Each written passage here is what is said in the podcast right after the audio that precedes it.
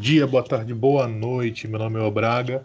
Seja muito bem-vindo ao Pato ou Coelho, seu podcast sobre política, cultura e outras contradições. E é como dizia Winston Churchill: se o barato é louco e o processo é lento, no momento, deixa eu caminhar contra o vento. Eu sou o Braga e aqui comigo também está ele, Matheus Bonifácio. As manifestações em defesa da democracia marcadas para esse domingo prometem colocar o governo Bolsonaro contra a parede. Vixe, show. Ao lado do Matheus Bonifácio está ele também, Guilherme Amaro. A ditadura militar foi um Chuck Oliva chorão. Boa. E para compor a mesa, Rafael Duarte. Como diria o velho Chico, agora vamos entrar na seara para tentar entender essa encarnação que é o jeitinho brasileiro. Eita! Boa! Bom, então hoje para o nosso primeiro episódio aqui no, no podcast Pato Coelho, nós vamos discutir se há, de fato, um golpe de Estado em curso no Brasil. Como sabemos, o Brasil ele vive essa relação de amor e ódio com a ditadura. Nossa república foi fundada por uma ditadura, é, tivemos uma ditadura não militar, mas civil com o governo do Estado Novo e tivemos a ditadura militar brasileira.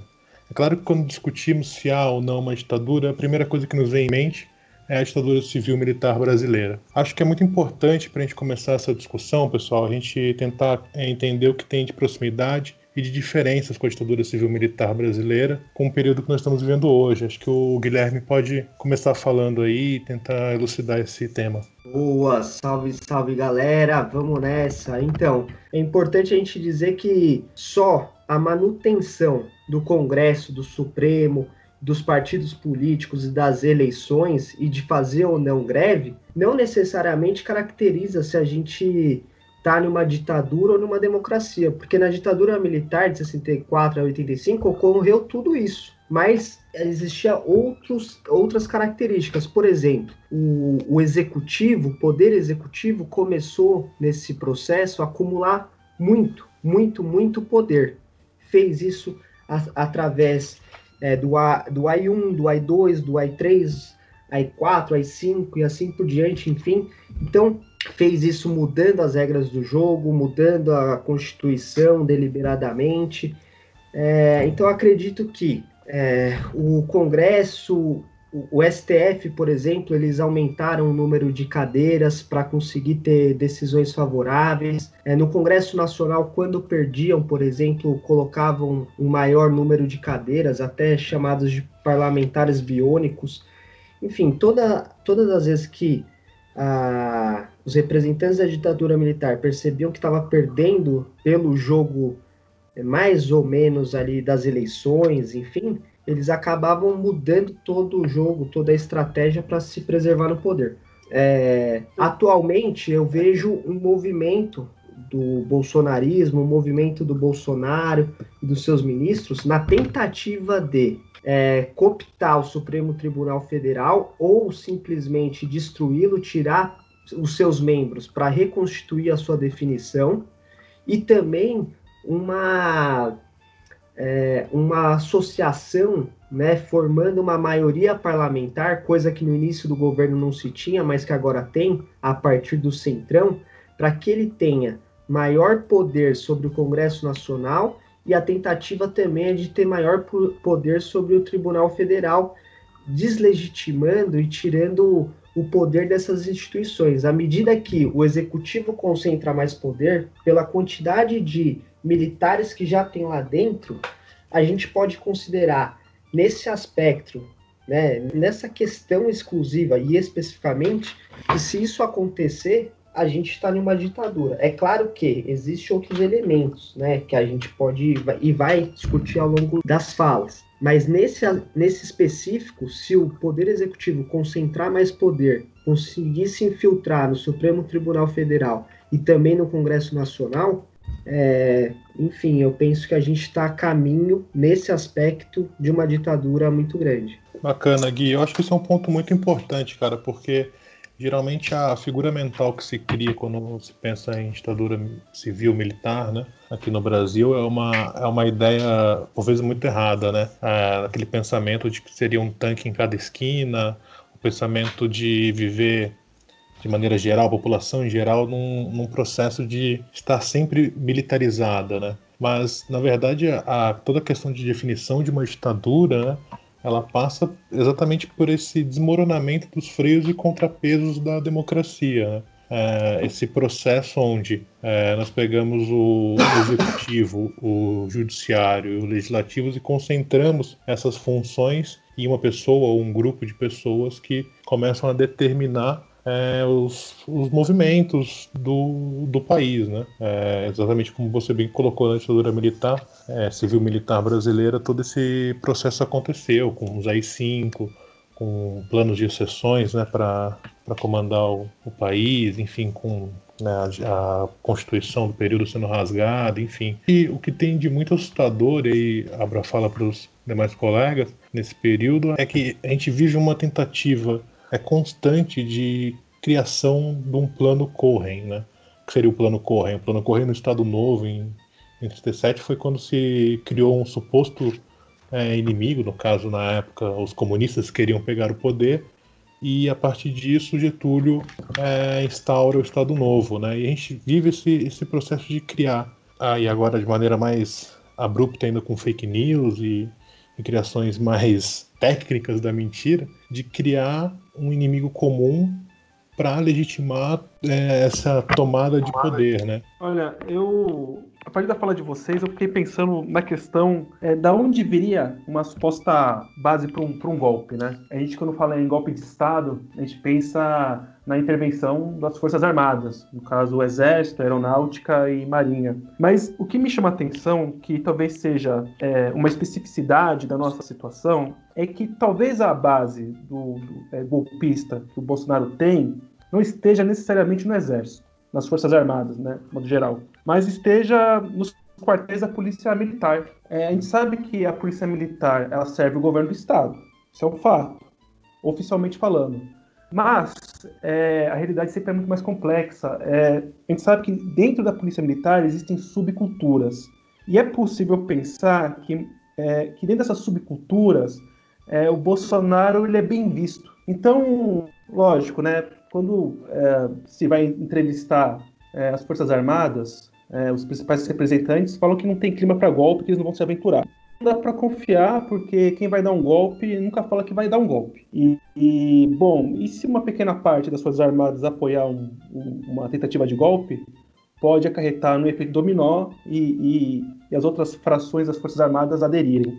É, mas, junto a isso, talvez o mais preocupante, eu retomo a minha fala nesse sentido, é a gente pensar que a base para um golpe do Bolsonaro são as milícias, ou, ou policiais uh, que fazem parte de uma certa subcultura, né? um certo, o Bolsonaro como uma figura muito querida entre, a, entre as polícias militares. Eu acho que domingo é, passado isso ficou tanto colocado, né? a gente viu uma forte repressão de um lado da manifestação, as armas estavam apontadas para a manifestação pró-democracia dos antifascistas, e você não tinha é, nenhuma arma apontada para a galera golpista, né? Uh, pró-Bolsonaro. Então, é, vai ser interessante ver no domingo é como a polícia vai se comportar né, né no protesto. Que a gente sabe, domingo vai ter a, a manifestação pró-Bolsonaro e, e, e, ao mesmo tempo, as manifestações, é, enfim, as, as manifestações é, para um golpe de Estado, né?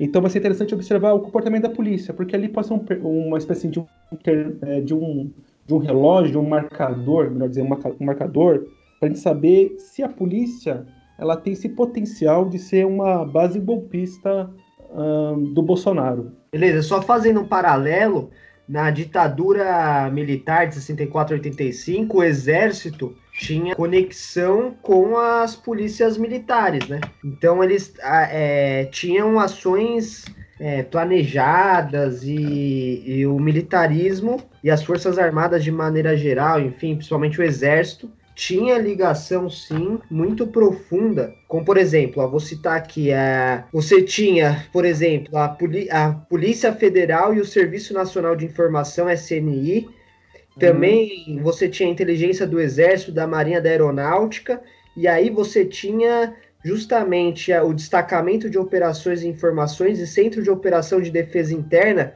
que era o DOICOD, né Então, tipo assim, você via a integração que existia entre esses diferentes níveis, desde lá do executivo que passava pro para o exército e que tinha articulações com a, a polícia de rua, né? Com o guarda que estava ali na sua esquina, né? O que o Matheus está colocando é um paralelo interessante, né? Quer dizer, realmente o Bolsonaro ele tem uma base muito forte dentro da polícia militar e civil, enfim, né? E que lá na ditadura militar essa conexão entre o executivo e o exército e a polícia militar, enfim, é, também estava totalmente articulado. Eu acho que é esse processo que eles estão querendo fazer. Até que a criação Sim. de uma nova secretaria agora, enfim, acho que até o Matheus pode comentar um pouco mais sobre isso. É, mas eu acho que essa articulação está sendo feita. É uma outra questão, então, que está sendo produzida. Se a gente pode pegar lá, para eu terminar minha fala, gente pode pegar essa concentração do poder executivo, que eles tentam a qualquer custo, destruindo os outros poderes e querendo fortalecer ao máximo o poder executivo. Você tem uma articulação entre exército, poder executivo e polícias militares e civis.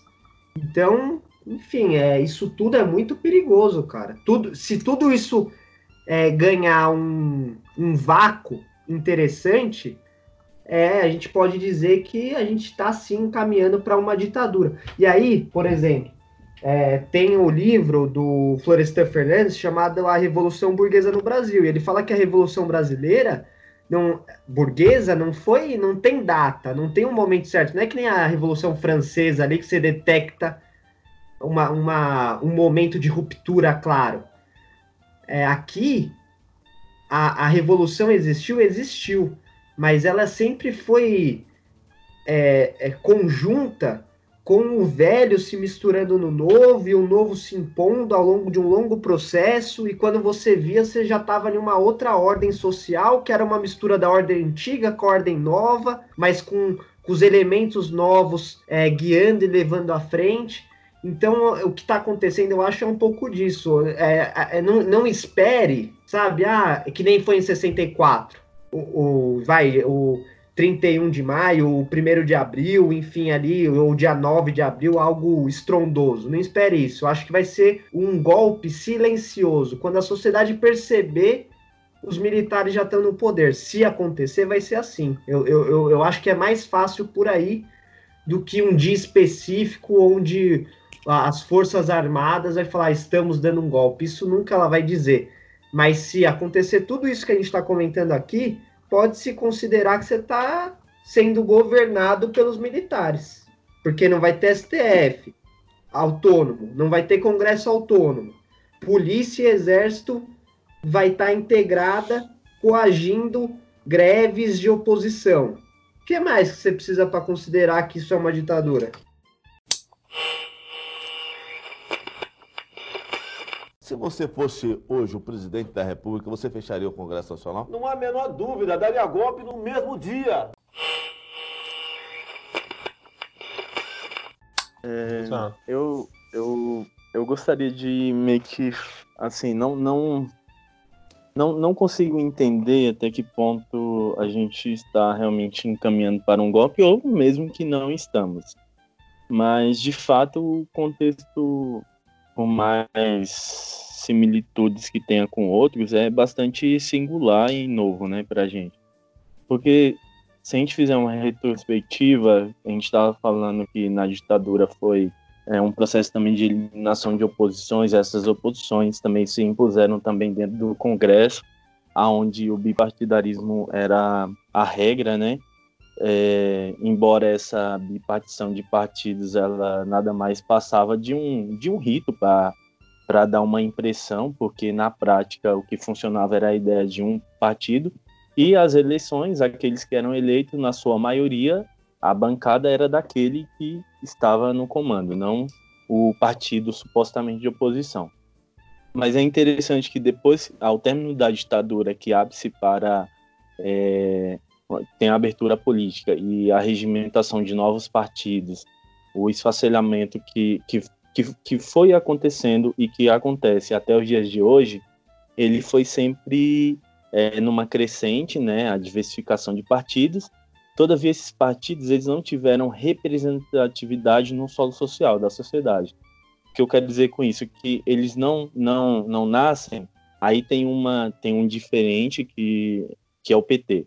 Né? Mas a maioria deles, a sua maioria, a totalidade, é que eles não nascem de uma base social para virar um partido. Ao contrário, é um partido meio que, como diria o Florestan, né, dos de cima é, para os de baixo.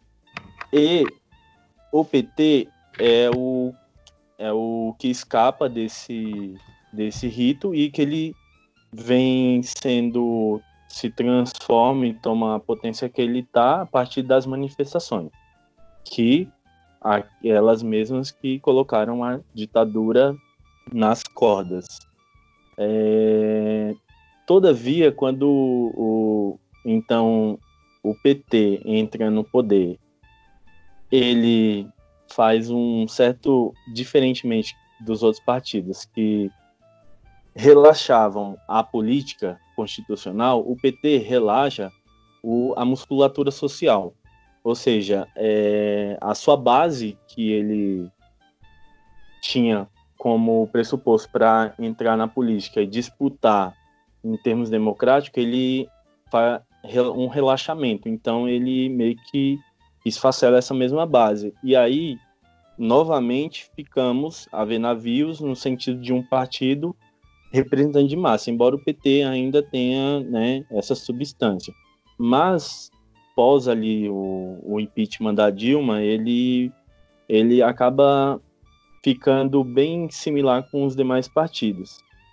E algo bem interessante é com a entrada do Bolsonaro, que ao, ao passo que ele não tem um, um partido hoje, e ele sempre ficou vagando pelos partidos, mas o interessante é que ele, sem partido, ele consegue fazer uma interação com uma massa popular e que está na rua. Diferentemente de todo esse processo, a gente teve só aquele recorte de 2013 até a derrubada da Dilma, manifestações na rua. E aí a gente pode discutir isso em um outro momento. Mas, mesmo assim, esse momento não coincidia com um, um, um, ente lá, uma pessoa fazendo a direção. E o Bolsonaro hoje tem uma base que mesmo no, no decorrer do seu governo, e sendo a todo momento taxado disso, daquilo, daquilo outro, e com reprovações as mais robustas da história, ele não tem perdido em substância essa base. Então, é, aí eu vejo como um movimento novo nesse sentido, né? Você tem um, um cara no poder com uma base social que está em marcha e confrontando diariamente as políticas democráticas. A, o Estado de Direito que, por mais que a gente pode discutir a relação desse Estado de Direito com a sociedade, até que ponto essa letra se torna viva ou se ela é apenas morta no âmbito da, da democracia, mas de qualquer forma nós temos ele. E o, e o Bolsonaro, junto com essa massa, está conseguindo mobilizar-se para desestruturar. E aí sim dá esse caminho que a gente está tentando entender aqui. É, o que. Só, só retomando um pouquinho o que o Gui falou, e eu gostaria de comentar a fala do Rafa.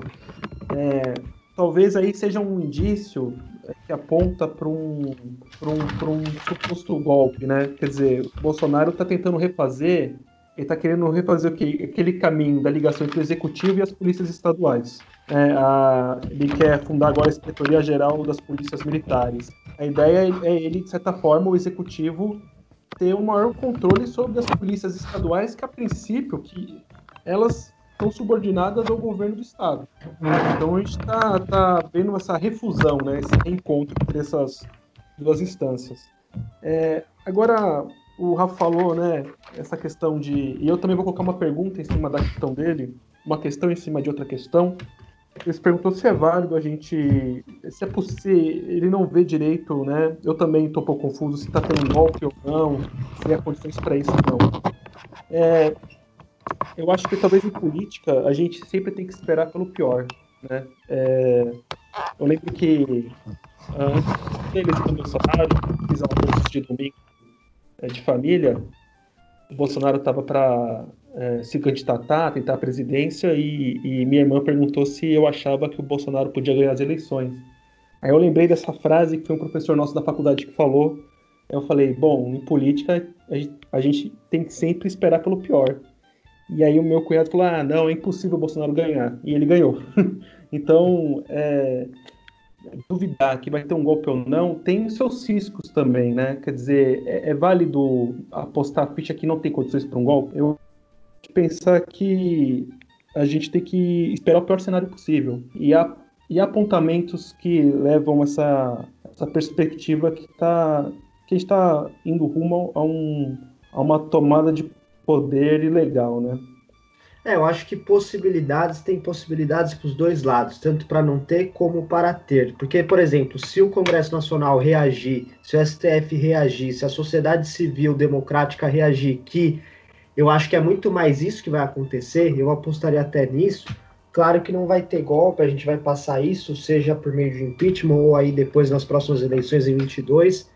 Eu acho que tudo isso já vai ter acabado. Se esse movimento mais conservador e até mesmo reacionário não crescer, porque ele pode crescer, e ele já tem aí mais ou menos 30% da sociedade, o que é o bastante para que, se o executivo conseguir colocar a sua agenda, que é essa agenda que a gente estava comentando em prática, tendo mais 30% da população, ele controla o resto.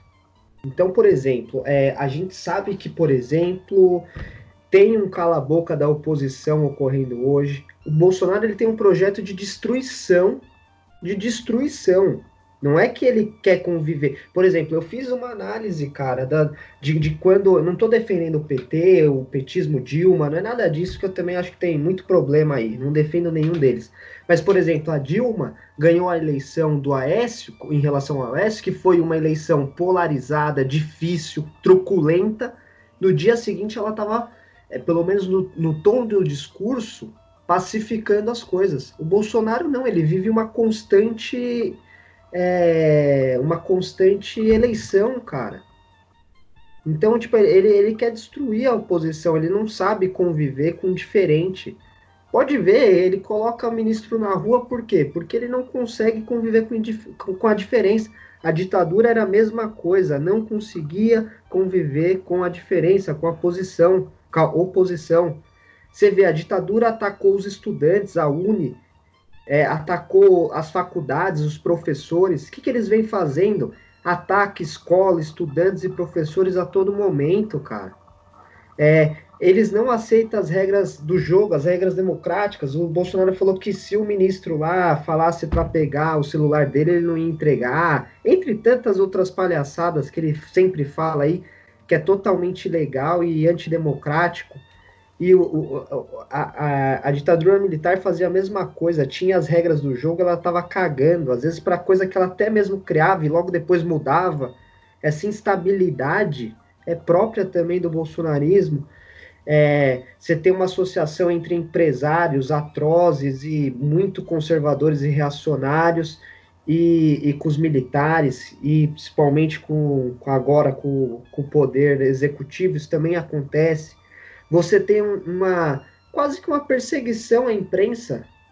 Ele só fala mal, cara, da, da imprensa, trata mal os jornalistas, é, deslegitima a todo momento a imprensa. Ele quer destruir a imprensa, cara.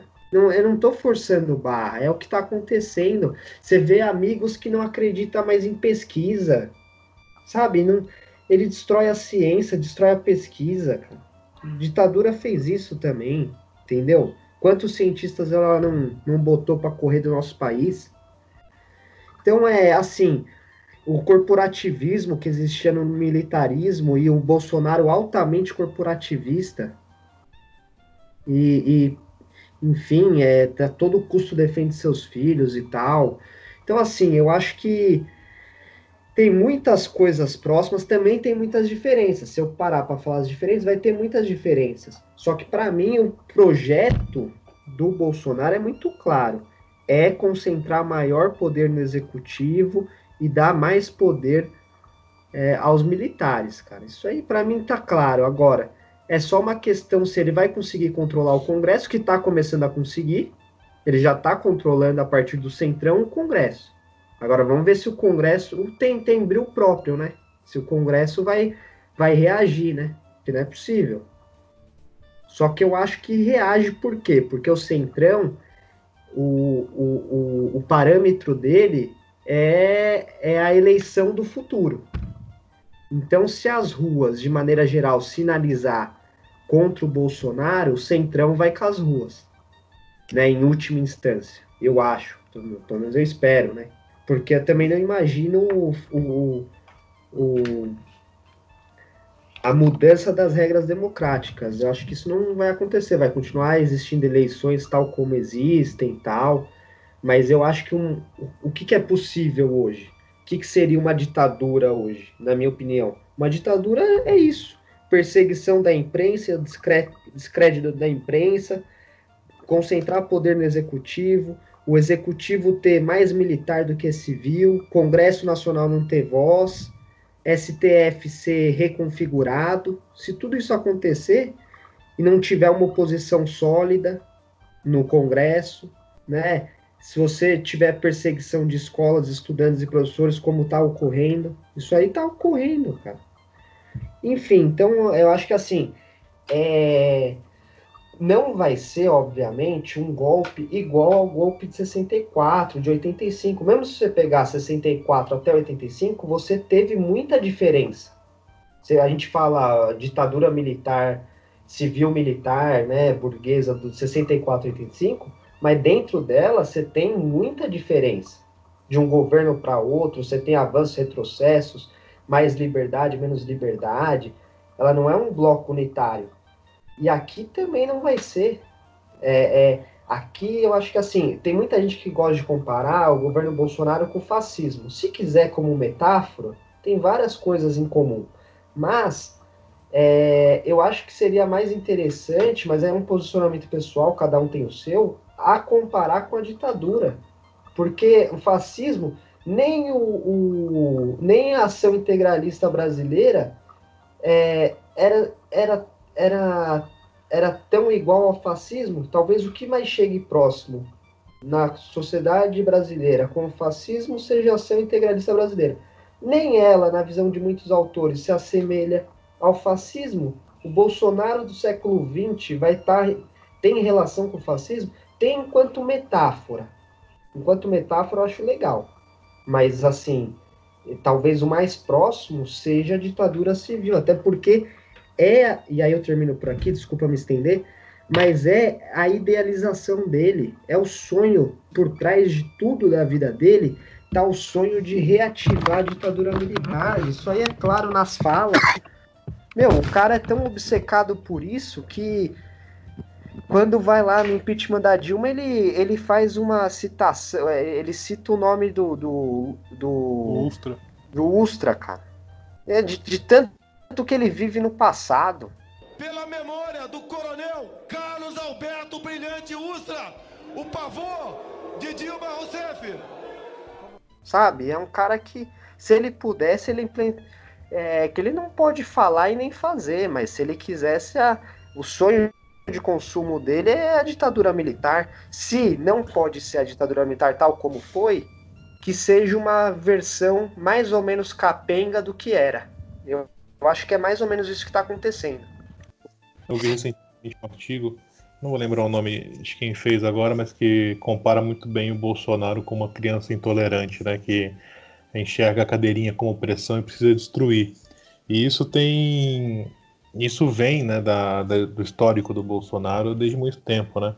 É, vídeo que ele, como ele foi expulso né, do, do quartel por uma tentativa de motim é, e as várias frases que ele soltou ao longo dos, dos 30 anos aí de inatividade pública que ele teve.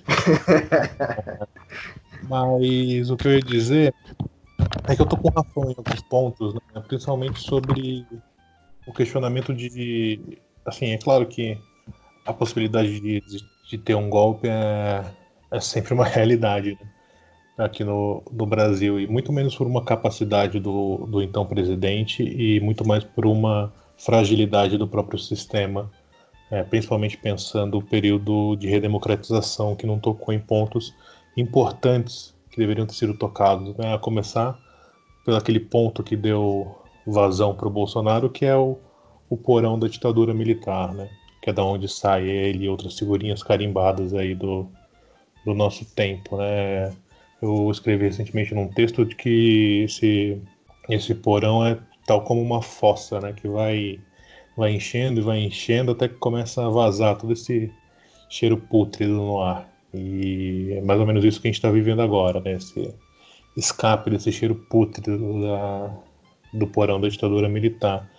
E esse, esse odor do golpe está aqui, né, cara? E, e talvez, assim, eu tenho também algumas ressalvas sobre a participação do, do militar num sentido de ditadura militar, tal como a gente conheceu e tal como né, a gente estudou no período de 64, né? Mas é claro que é, quando a gente vai ver a nossa própria Constituição, ela dá a nossa própria Constituição dá margem para isso, né? Quando a gente a gente pensa a Constituição quando ela define, por exemplo, né, o que seria o, a função, o que seria o que seria as forças armadas, né? Ela vai falar e aqui eu abro aspas, aspas né? Que as forças armadas são instituições nacionais permanentes e regulares organizadas com base na hierarquia e na disciplina sob a autoridade suprema do presidente da República e destina-se à defesa da pátria, à garantia dos poderes constitucionais e por iniciativa de qualquer destes da lei e da ordem, ou seja, forças a, fecha aspas, as forças armadas conseguem se submeter a algo e, garantir esse algo ao mesmo tempo, né? Então ela, ela já tem um caráter dúbio e que muitos juristas já discutem isso desde a época da redemocratização, como a, a Forças Armadas a parte da lei, né? Então já tem esse caráter dúbio, né? Mas aí pegando um pouco o que o, o Matheus falou, e se não me engano foi o Matheus que falou, depois me corrija se não foi, mas é, de fato acho que o, o que tem de mais é, na situação exatamente a polícia militar que é, em teoria, ela está ligada ao, ao governo do, do, do, Estado, né? Mas a polícia militar, ela não deixa de ser aí, tem sido uma das principais bases, né? E promotoras do, do bolsonarismo, né? É, ela tem sido aí a, uma parte desses 30%, né? que o Gui muito bem colocou. 30%, inclusive, fica aí uma curiosidade, é, no período do Lula e, e, Dilma também, o PT sempre partiu dos 30% em qualquer pesquisa, né? Tinha os 30% garantido. O Bolsonaro também tem agora os seus 30% garantido e a gente sabe que esses 30% tem um poder muito grande quando se diz em, em opinião política, né, cara?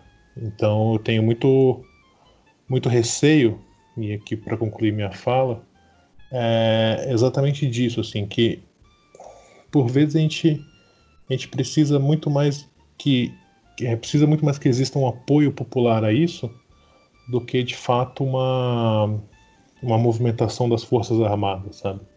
É, das Forças Armadas, a única coisa que se precisa para que tenha um golpe é uma omissão, né? Uma omissão em manter a, a ordem constitucional e, e democrática. Né? Uma omissão por parte das Forças Armadas e um levante por parte da população, no sentido de partir e seguir pelo caudilismo bolsonarista, é mais do que o suficiente para que exista um golpe de Estado. E eu acho que isso me parece ser muito mais o caminho que nós estamos trilhando, sabe? A partir desse caudilismo bolsonarista, ter uma movimentação né, social no sentido de apoio a pautas totalitárias. É, é o que você falou é interessante do, do PT 30%, sempre teve, mas o PT talvez no início e até o primeiro, talvez ali, mandato da, da Dilma, ele não tinha a, reje, a rejeição que o Bolsonaro já tem. Se as pesquisas de opinião tiverem certas, tudo bem, Bolsonaro pode manter os 30%, mas a rejeição dele vem crescendo a, de forma galopante. E se isso continuar, é, eu acho difícil ter o, a, o apelo da sociedade civil. né? Tomare que isso aconteça. Agora, se ele conseguir abaixar a sua rejeição, aí o que você falou realmente é o caminho. Agora, e, e o que, que pode acontecer para que a rejeição do Bolsonaro é, pare de crescer? Se ele conseguir agora, daqui em diante, emplacar uma, uma, narra, uma narrativa que consiga é, in, incorporar, enfim, essa galera que está meio confusa, porque tem muita gente confusa.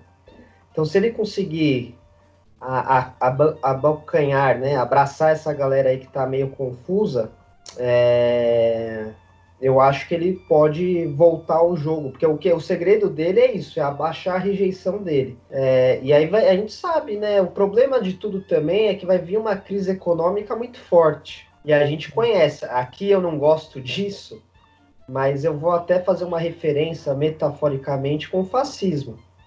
Porque o, o fascismo foi justamente isso, quer dizer, uma crise econômica imensa, onde a saída foi uma saída totalitária e que a população abraçou essa saída totalitária. Talvez a rejeição do Bolsonaro diminua se parte da população aderir a uma solução, a uma saída totalitária, que pode acontecer, porque esses 30% eles são autoritários. Desculpa, eu sei que tem uma diferença, que não é bem assim, que às vezes quem está na mesma manifestação lá que tem a placa do AI-5, volta AI-5, ou sei lá o que, às vezes tem pessoas ali que até são democráticas, assim, dentro do jogo democrático, só são conservadoras, talvez.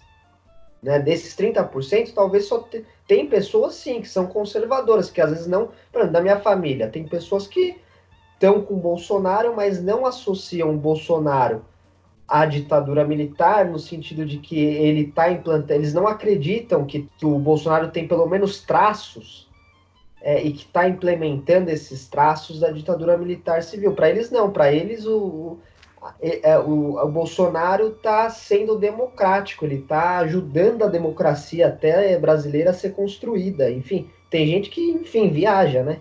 Mas, mas é o que a galera está pensando, uma parte, pelo menos. É só conservadora ou liberal ainda. Parte dos liberais já saíram do Bolsonaro, mas parte ainda que é liberal conservador continuaram, né? Então, assim, eu acho que é, dependendo de como vai ser a crise econômica, como outros agentes vão aparecer, será que outras figuras vão aparecer e ganhar prestígio social? Se isso acontecer, ufa, estamos aliviados. Agora, se o Bolsonaro se fortalecer nessa crise econômica vindoura, eu acho que o autoritarismo e a gente vai estar ainda mais próximo de uma ditadura militar até. Porque é possível. Eles têm 30%, eles estão fazendo campanha para isso, parte da população está indecisa, momento difícil, de crise, as pessoas querem comer, ele vai falar que desde sempre falou que não queria que a economia parasse, que isso era culpa dos governadores. A gente sabe que parte dos governadores vão querer reeleger para vão querer tentar a candidatura para a presidência, e se esse discurso bolsonarista pegar, eles não vão vencer.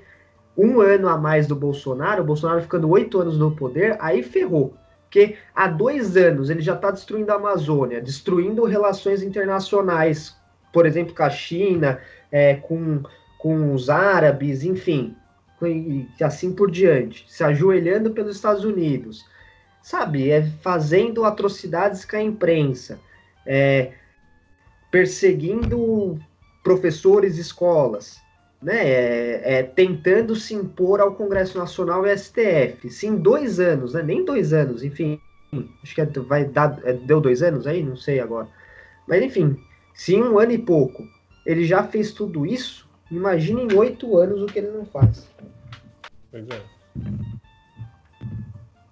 Então, assim, é, é urgente. Eu prefiro que o, o Amoedo ganhe do que o Bolsonaro ganhar.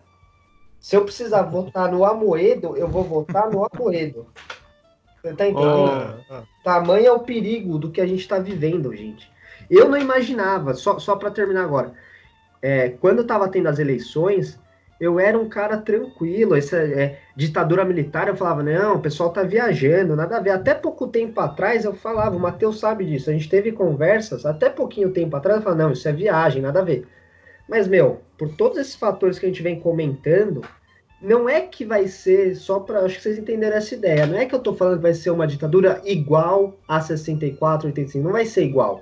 Vai ter, vai ter liberdade de imprensa, vai ter liberdade de expressão, vai ter tudo isso. É, não vai ter tanta é, é, perseguição e morte. Isso, não, igual na ditadura lá, não vai ter tanto. Vai ter, mas mais velada, é, mais dissimulada. Quando em greves, aí a policial vai descer o cacete. Enfim, mas assim, a, a imprensa vai continuar, o Congresso vai continuar, a STF vai continuar mas se o Bolsonaro ficar oito anos lá, ele muda toda essa configuração, traz mais poder para o executivo e aí já era. Se você fosse hoje o presidente da República, você fecharia o Congresso Nacional? Não há a menor dúvida, daria golpe no mesmo dia. É importante a gente fazer esses paralelos para tentar entender. Eu tô mais no campo mesmo de tentar entender e fazer as, as associações que possa ser feita. Não, não estou descartando em nenhum momento isso que o, o Gui está trazendo. Aliás, eu também, em grande medida, eu acho que eu acentuei alguns aspectos disso quando eu falei que ele tem uma base, que essa base diferencia dessa que o Thiago trouxe também do PT, que tem a rejeição. E essa base, como eu, eu também falei em um momento, é, do PT, o PT meio que, mesmo tendo essa base de 30%, ele deu uma relaxada muscular, no sentido de que ele pegou esses militantes e ele tirou da rua, né? Vamos dizer assim. O Bolsonaro, ao, ao contrário, ele está preservando sua musculatura e tentando é, cada vez mais, né, é, dar, dar sustento a ela. E a gente está tentando responder a isso, né? E eu acho que o sustento dele tem, tem essa ressonância que o Gui traz, e aí a gente vai é, eu acho que a gente caminha mais para essa toada, embora eu acreditasse que a gente pudesse ir para outro rumo, né? Porque em períodos de crise é o momento da gente ou a gente aprofunda ela, como em outros momentos históricos já existiram, por exemplo, se a gente pensar, vou fazer um paralelo aqui bem absurdo, talvez vocês achem, mas é, desculpem aí, mas se a gente pensar na, na União Soviética, na Rússia ali, para se tornar União Soviética, a gente estava em plena crise. E aí, a, a, aquele sujeito que a gente chama de Lenin, ele fez o quê? Ele aprofundou a crise do capitalismo para tentar supor uma superação dessa ordem. Agora, o que deu isso? A gente, depois, em outro podcast, mais uns 10 desses, a gente tenta discutir. Mas o fato é que ele aprofunda a crise para tentar superar o capitalismo. Nós não temos essa condição no Brasil. As nossas, a minha leitura implica nisso, infelizmente, de tentar entender que sempre quando tem crise a gente acirra e o patamar que damos a ela, essa resposta que o Guilherme também sugeriu, de se tornarmos mais autoritários. E, e esse autoritarismo, é, me parece que ele tem uma via bem particular também no Brasil, porque e o Bolsonaro ele expressa muito bem isso através daquilo que talvez o Chico, é, o Chico não, o pai dele, o Sérgio Buarque, traz e relata quando ele está falando em períodos anteriores, mas ele traz um, um traço importante que, que, é, que, que, eu acho que é, é passível de também colocar, né, orientar o Bolsonaro nesse traço, que é essa ideia do, desse ser cordial, dessa, desse jeitinho, mas, nesse, mas no sentido mais pejorativo que possa ser, que é esse, essa aptidão de burlar e de escapar das soluções formais. Ou seja, se a gente está pensando numa democracia e a gente está pensando numa formalidade e sempre o Bolsonaro vem expressando esse contrário. Pelo, ele sempre busca enfatizar a, a, a sua forma mais pessoal em detrimento da forma impessoal que a relação democrática né, nos impõe e condiciona para que ela haja, né? E aí eu acho que ele expressa muito bem essa ideia de um jeitinho. E aí, enquanto é classe dominante que ele está no poder, ele vai implementando e dinamizando a realidade sempre nesse mesmo viés. Veja, eu acho que aí quando o Matheus traz o, a polícia militar como uma base dele, e aí a gente tem as milícias, por sua vez, também, que compreende esse conjunto, é, é, eu entendo assim também, eles são expressões também, assim, fantásticas dessa ideia de burlar a lei, porque eles estão no fio da navalha, para o bem ou para o mal, ou seja, para fomentar uma formalidade ou a informalidade. No caso da polícia militar, no caso do, é, das milícias, nós já sabemos que ela já está totalmente nessa, né, nessa forma sem forma, né? E, e aí vai para para aquilo que a gente entende como o criminal, enfim, e toda essa parada. Mas a polícia militar, ela é formal, né? Ela tá, né? Ela é uma expressão, como o Bolsonaro, da formalidade. Todavia, o que implica nas suas relações diárias, muitas vezes se sobressai o o quê? A informalidade, que é o quê? Essas essa relação pessoal e de afeto, né, que ele traz consigo, é sobrepõe-se à impessoalidade da lei e da norma social. Ou seja, ele em alguma medida encarnam um pouco essa característica que eu acho que o Sérgio Buarque traz, né? É, quando ele está tentando aprender esse homem cordial à sua maneira, em outro contexto e tal, mas enfim, fazendo as minhas comparações, eu acho que o Bolsonaro, assim como vários, né, acho que é uma, é, pensando naquela toada que nós, enquanto Brasil, enquanto, enquanto um, uma, uma, um formato, uma formação histórica, carregamos alguns traços que nos marcam, e aí, e aí um deles é que a superação de crise geralmente vem por uma tomada, uma retomada né, mais brusca e arbitrária, que foi também mesmo essa isso que aconteceu com o impeachment da Dilma, olha o resultado, né? O que resultou. Resultou, né, essa merda que saiu aí já por cima da fossa, né, Tiago? E aí temos Bolsonaro. Agora, eu acho que um, algo que a gente não tocou tão profundamente que a gente precisa é, e, o, e o Gui começou a, a, encaminhar, que é esse aspecto que estamos é, falidos economicamente, pensando no sentido do da, dos milhões e milhões de pessoas desempregadas. E também no aspecto que nós ainda não tocamos, que nos parece já tão comum, que é um um, o, a pandemia que estamos do, do Covid. Então, aí tá, tá o quê, né? Como que responderemos a isso, né?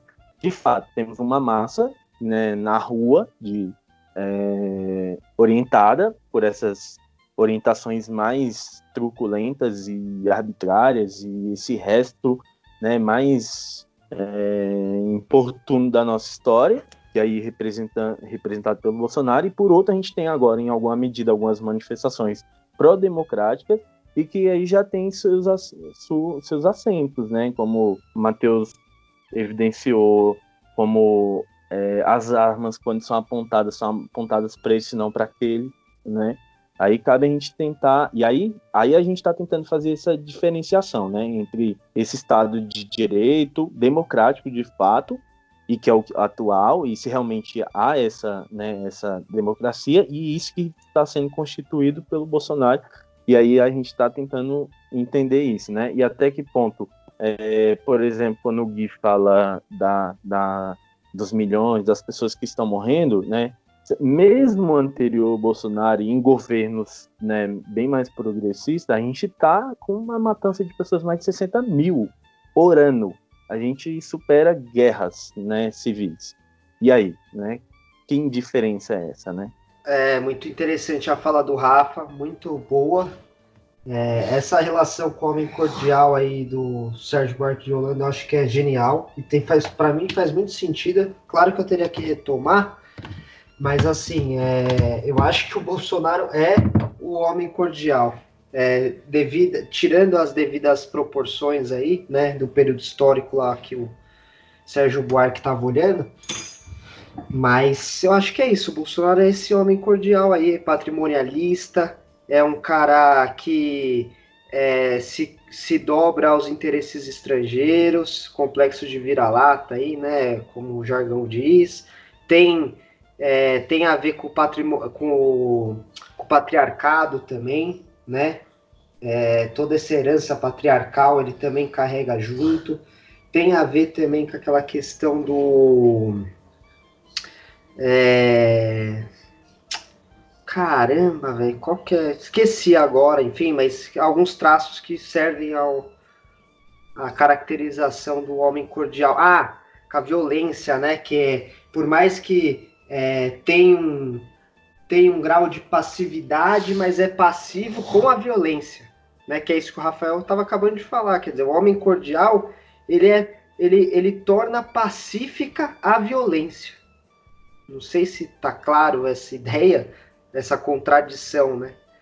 Mas é, são essas, até onde eu lembro, se eu tiver errado alguém me corrige, mas quando eu estava lá na graduação, pelo menos eu fiz um trabalho que era disso e eu lembro que eu escrevi sobre isso, sobre o homem cordial. Acho que é um dos traços aí. É... Enfim, acho muito interessante a análise de todo mundo, concordo. E depois, se tiver um tempo, ou se não, eu quero dizer que assim, não é que eu também não veja, pô, eu vejo que o STF tem a sua, a sua legitimidade própria, o seu brilho próprio, os seus, os seus julgamentos são autônomos, eu vejo que o Congresso Nacional também tem a sua liberdade, eu vejo o pleno exercício da liberdade de imprensa, eu vejo tudo isso, não estou sendo alarmista. Né? A gente está em uma sociedade democrática. Eu só acho que as bases para uma sociedade autoritária também estão postas no mesmo cenário. No mesmo cenário, a gente tem essa contradição: uma sociedade democrática e uma sociedade cada vez mais autoritária, mas como o Rafael falou, e todo mundo aqui sabe, Sempre a sociedade brasileira foi autoritária, mas uma, um, um autoritarismo ainda mais próximo do que foi o autoritarismo de 64 a 85. É disso que eu estou falando. A gente está chegando mais próximo a esse tipo de autoritarismo. E se o Bolsonaro engatar e a resposta das crises for ele, principalmente da crise econômica, aí, meu irmão, em oito anos ele ele consegue ter o seu projeto de poder. É, eu, eu, eu acredito também nisso. Acho que esse período, né, essa, essa ressaca democrática que a gente veio vivendo, né, e, e é, tem um livro da Naomi Klein, Doutrina do Choque, onde ela fala do, desses turning points, nesses momentos de viradas a partir da, de crises, né, e de aprofundamentos, de crises que aprofundam é, questões sociais e que já estão em curso, mas aceleram né, o processo de transformação e dão chance também para movimentos autoritários e é, para movimentos autoritários tomarem tomarem mais força e, e ter um campo mais vamos dizer assim mais limpo para atuarem né? Eu acho que todo esse processo que nós estamos vivendo de pandemia tem essa possibilidade de tornar o campo mais fértil para o autoritarismo que vinha já sendo semeado, entendeu? E isso é extremamente perigoso. E como a gente já vem falando ao longo desse podcast, ele, é, ele tem todas as potencialidades de acontecer. Né? As possibilidades estão aí, estão dadas, estão escancaradas. É, mais que muitas, muitas pessoas não, não consigam encarar isso de frente, não consigam analisar isso e ver esses caminhos possíveis, né? de aumento do autoritarismo.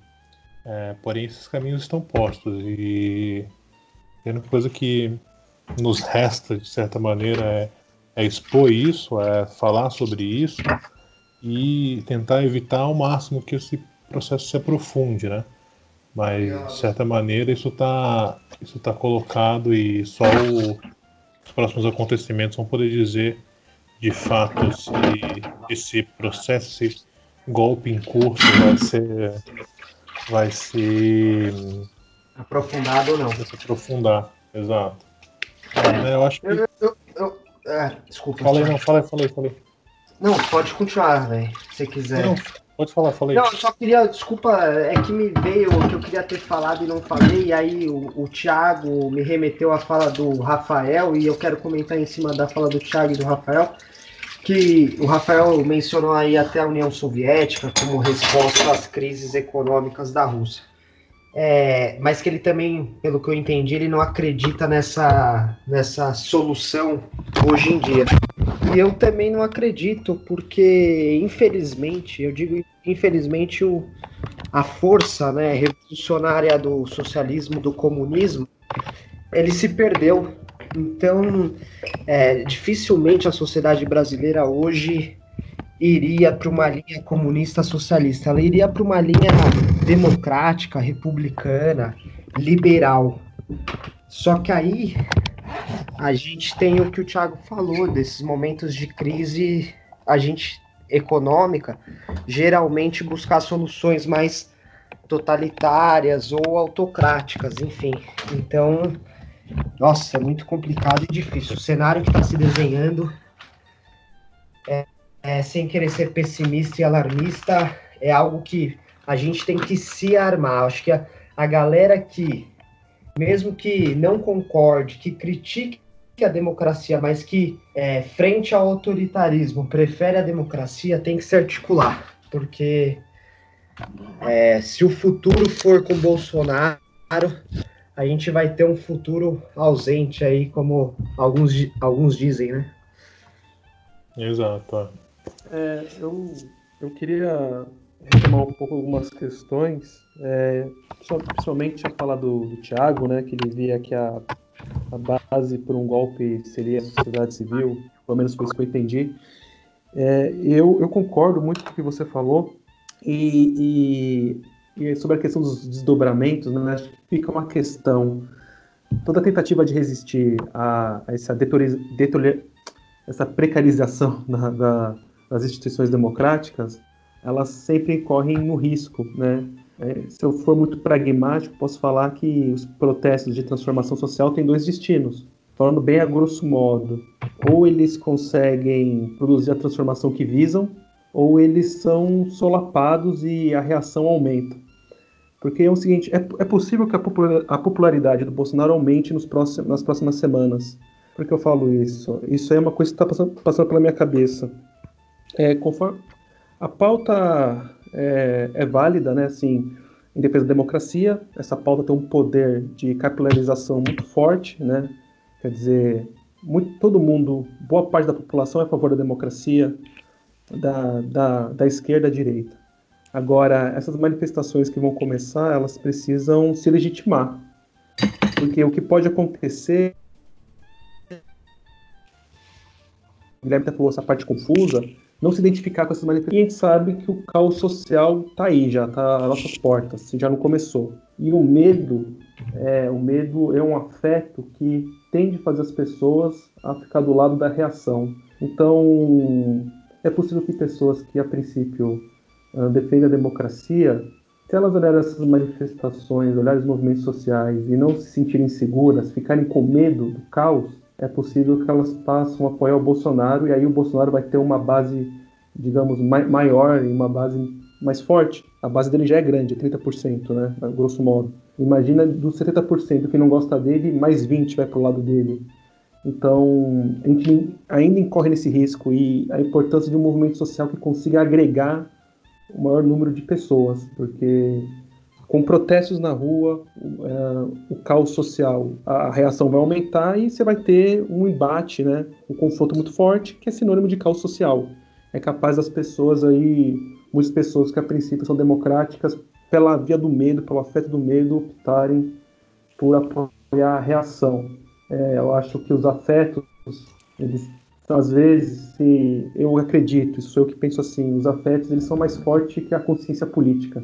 Então, é, nós somos movidos mais por afetos do que pela razão, né? Pelo menos eu vejo assim as coisas.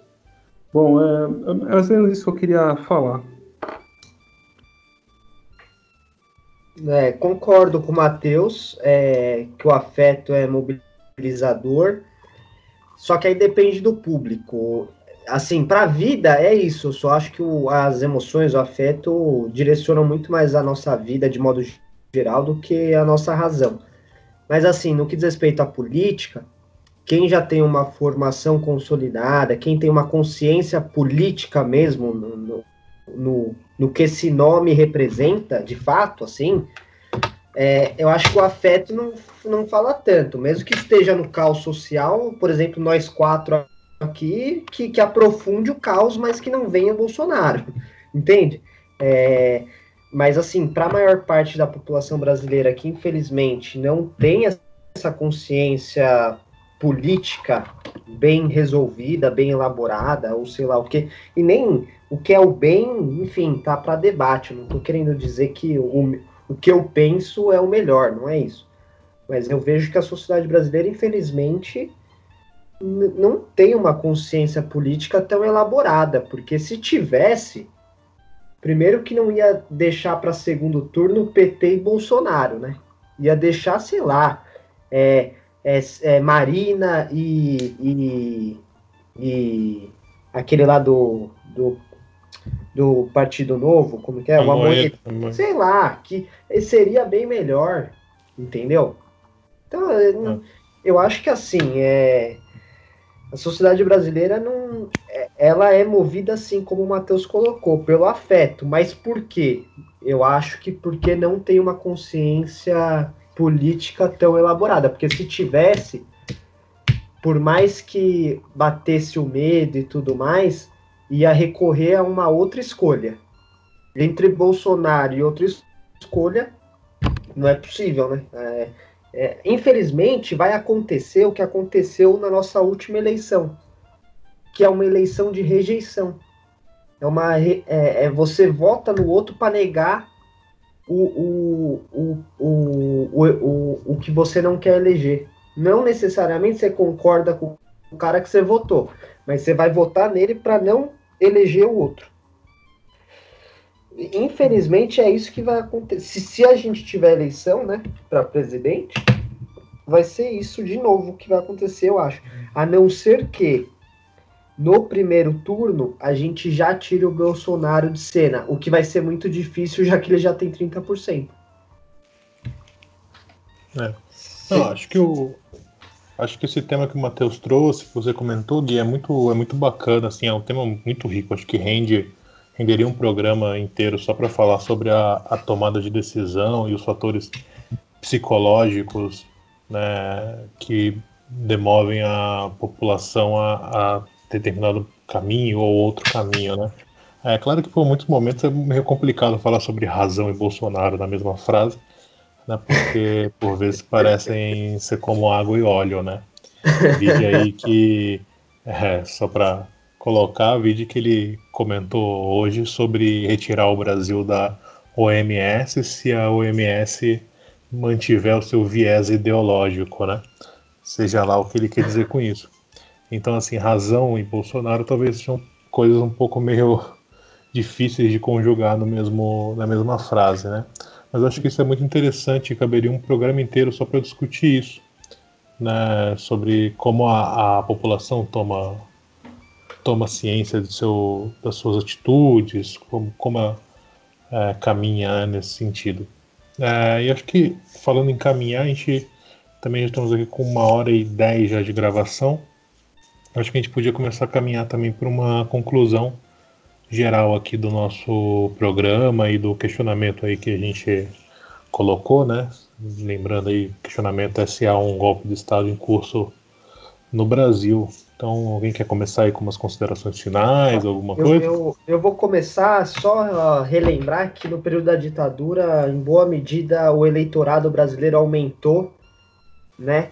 E, e muito, aumentou muito. Então, surgiram é, novos eleitores em milhões aí de pessoas. E eu acho que está tendo uma nova reconfiguração da demografia brasileira, onde a gente está se tornando um país mais velho, né? Mais idoso, enfim. E eu acho que o idoso, se bem canalizado, ele tende para um conservadorismo maior. O que é complicado, já que também essa galera conservadora e reacionária tem trabalhado firme e forte com os novos eleitores, com os eleitores jovens. Então, se a hipótese de que os eleitores mais idosos geralmente se tornam mais conservadores e que é, a, os eleitores novos estão, em boa medida, sendo direcionados para um conservadorismo, para um liberalismo e até mesmo para um reacionarismo, eu acho que a oposição tem que acordar e, e trocar os métodos, o PT tem que se reinventar, sabe, deixar de ser vermelho e, e, colocar, sei lá, um, um, um verde, um amarelo, não sei, ele tem que mudar sabe? Um mudar bordô, até. um bordô. É, um bordô, ele tem que mudar até a cor, tem que mudar o, o, o slogan, tem que mudar tudo, entendeu? A oposição também tem que mudar de maneira geral, tem que invadir as redes sociais aí, as mídias, enfim. Então, tá, tá em curso um golpe? Eu acho que está. Não dos modos, não dos, não igual a 64, vai ter muitas diferenças, mas as bases para uma sociedade mais autoritária e que tem muitas proximidades com a, a ditadura civil-militar burguesa de 64 a 85, para mim isso é bem claro. Muito bom. Matheus, Rafão, alguém tem uma conclusão, um comentário final aí?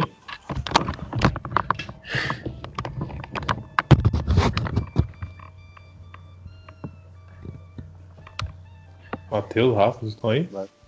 Vai lá, Matheus. Já... Nossa, eu tava, eu tava falando, só que o microfone tava desligado. Caramba, velho. Eu tô falando uma cota aí o bagulho desligado.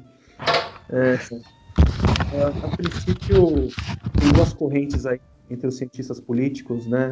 É, pelo nosso conhecimento. Uma delas é essa que a gente está mais focado, que é a ideia que está tem, tá tendo um golpe em curso no Brasil e a outra tese é a ideia de um anarcocapitalismo ou de um ultra neoliberalismo, né? Que essa segunda ideia propõe que o Bolsonaro ele não vai dar um golpe porque não tem competência nenhuma para isso. É, aliás, a personalidade dele é uma personalidade, uma personalidade para desarticular. Como desarticulador, não tem como ele dar um golpe, porque para você dar um golpe você tem que saber articular, né? E outro ponto que essa tese ou essa teoria ou explicação fala é que é impossível o Bolsonaro dar um golpe porque ele está destruindo as instituições. Se você destrói muitas instituições, você não tem base para um golpe. Então, o projeto do Bolsonaro, é um desse projeto, é a pura destruição. É, é, o freudiano faria que seria a pura pulsão de morte, né? Que é, enfim, desagregar, separar, destruir. Mas, Essa então... ideia é perigosa, hein, cara? Perigosa. Essa ideia é muito perigosa. Perigosa. É, mas enfim, essa é a ideia deles. Se você destrói as instituições, você não tem condições de um golpe. Agora, não significa que você não tem uma ascensão autoritária. É, pensa que a gente estava falando de subculturas da polícia. Se não tem instituições que regulam, é, já são fracas. Mas você imagina o enfraquecimento dessas instituições que regulam a polícia. Essas subculturas elas ficam mais explícitas ainda. Então, um certo autoritarismo é, não, digamos, institucional, teria mais liberdade para circular. Ele já tem muita agora, mas ele pode ter mais. Então essa é uma segunda teoria. Bom, fica a questão. É, talvez o, as duas teorias elas se encontrem a uma destruição de um projeto, digamos, de aspecto anarcocapitalista, né, para dizer no sentido de não ter Estado, para uma para construção de um golpe também. Então, enfim, acho que os próximos acontecimentos vão ser decisivos eu, a princípio, acredito sim que a, a, está havendo um golpe, mas uh, como ele vai ser ainda é um mistério. Não vai ser como foi em 64, não tem condições. Mas uh, a gente sabe que o autoritarismo ele toma várias formas e a gente pode conhecer a ditadura do século XXI no Brasil, que vai ser própria. Boa! Muito bom. É, da minha parte eu quero findar aqui com, com uma retomada da frase inicial, né? Aí eu vou com uma frase é, final, né? É, de atenção, né? Pra gente ficar atento que o Bolsonaro, eu acho que ele é totalmente sem aptidão para o formal, ou seja, ele não preserva as essas bases democráticas que a gente tanto está aí é, sussurrando ou gritando para que elas não, não sejam destruídas. É, então, eu acho que ele totalmente sem aptidão para isso, por quê? Porque a, a fomentação dele é justamente para a informalidade, ou seja, aí é o campo onde ele apresenta-se com é, melhor desenvolvimento e mais compostura para fazer seus, suas manobras.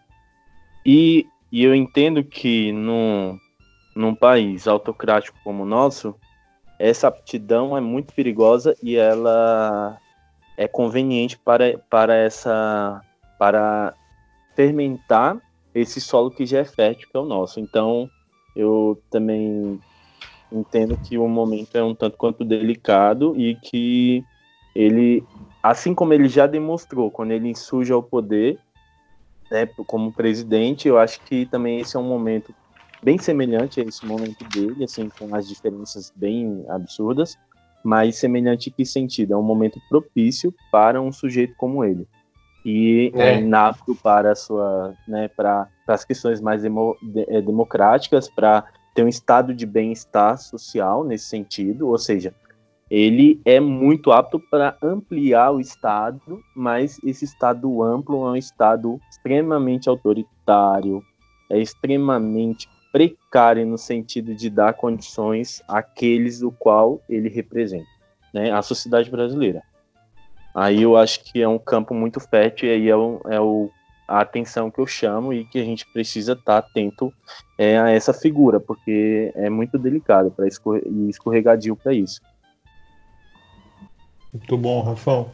Bom, eu acredito, como eu já vim falando ao longo desse podcast, que as potencialidades aqui, num sentido aristotélico de potência, elas estão dadas, né? É, o Bolsonaro, por mais que eu acredito que ele seja de extrema incapacidade para transformar potências em atos, ele está numa convergência de fatores positivos para ele nesse sentido, que busca essa, esse autoritarismo, né? E esses, essa convergência de ventos positivos para ele podem sim nos trazer para um processo de identificação, processo de objetivação do, de um golpe aqui no Brasil. É, é claro que ainda não estamos vivendo um golpe, mas o, o, estamos em curso, estamos em processo e tudo isso agora ainda está em um ponto onde há retorno, há combate, né? É. Uma vez que nós fiquemos em silêncio, uma vez que abaixemos a cabeça e, de, e que a gente deixe isso acontecer, podemos chegar num ponto sem retorno onde é, entraríamos na, num limbo, como foram os 20 anos de ditadura aqui no Brasil. Então, eu acredito que, e para finalizar, que há de fato um golpe em curso que precisamos agir e fazer e levantar voz contra esse processo. Eu indico um livro do José Murilo de Carvalho chamado Cidadania no Brasil. Leitura fácil, preciso e pega os pontos preponderantes aí de toda a história da cidadania brasileira aí desde 1822 até a redemocratização aí. Enfim, então muito interessante a maneira como ele escreve, fácil, dá para destruir o livro, gostoso de ler e, e, e neufrálgico. Bacana. Bom, eu tenho duas, tenho três indicações aí para dar. A primeira é o livro Negro da Ditadura, é um livro escrito por torturados e perseguidos da ditadura militar, escrito clandestinamente durante o período da ditadura militar e que faz uma tem uma narrativa, uma descrição dos processos de tortura e de perseguição, o modus operandi, de um modo geral, da, do período da ditadura civil-militar pós AI-5. Acho que é bem interessante aí é, para as pessoas que querem ver um relato mais tinha um relato em primeira mão, né, um relato de, direto da fonte, é bem interessante. É, um segundo livro seria o que eu citei aqui no podcast, que é o da Naomi, Naomi Klein, que é A Doutrina do Choque, um livro bem interessante que fala sobre o processo de implantação de governos neoliberais em todo o mundo a partir de crises. Né? Então ela vai falar da Colômbia com a queima das plantações de coca, vai falar Chile com a queda do Allende. E a terceira indicação que seria um documentário muito interessante chamado Utopia ou Barbárie, do Silvio Tendler. É um documentário, ele, ele faz toda uma análise do mundo pós-Segunda Guerra Mundial, ele faz uma análise meio que em forma de caleidoscópio.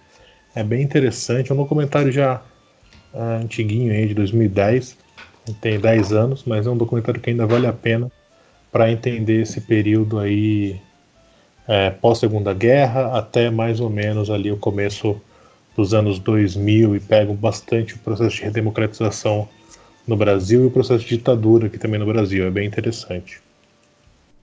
Bom, a minha indicação, primeiro eu vou indicar um livro é, chamado Estado de Exceção do Agamben. É, nesse livro ele discute justamente que é um estado de exceção e como dentro de uma democracia o autoritarismo ele consegue se instalar. É, e eu também gostaria de indicar um filme, mas não tem necessariamente a ver com ditadura ou com a história do Brasil.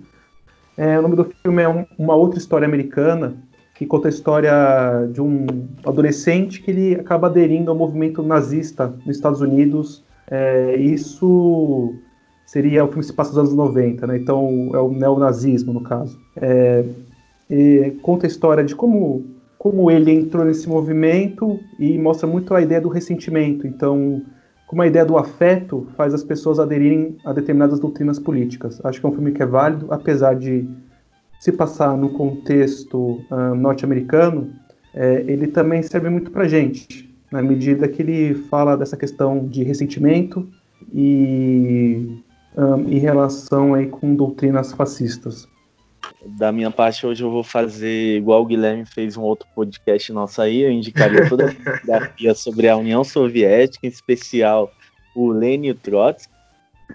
É, pra gente. É, o Mandel também eu acho que entraria aí um pouco, mas para a gente pensar nessa, nessa propositura né, de momentos de crise, que respostas possíveis é, para além essa mesma lógica né, que, que estamos inseridos, é, a gente pode dar, né? Por que não, né?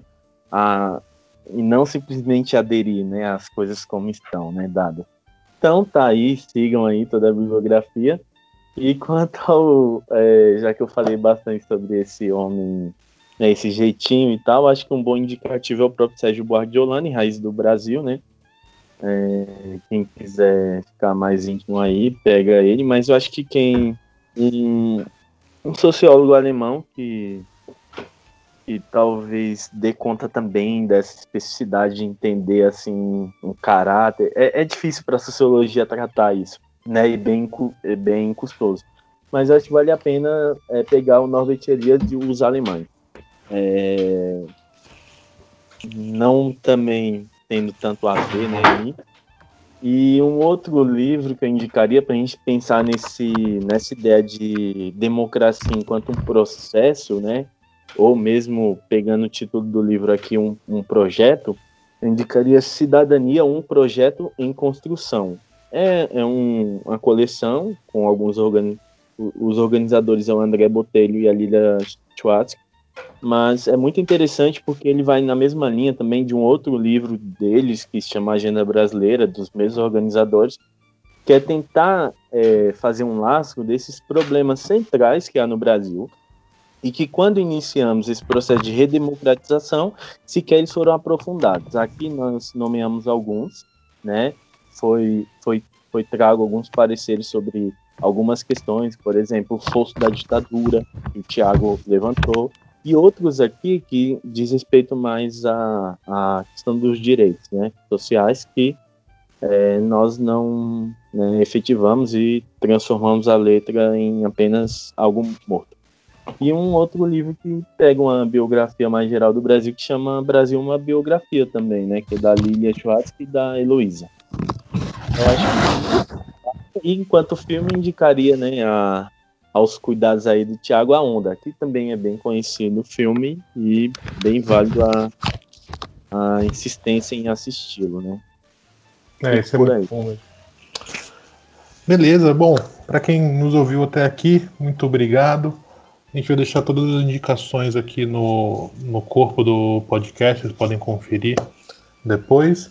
E também vamos deixar aqui um e-mail para enviarem comentários, críticas, sugestões de pautas.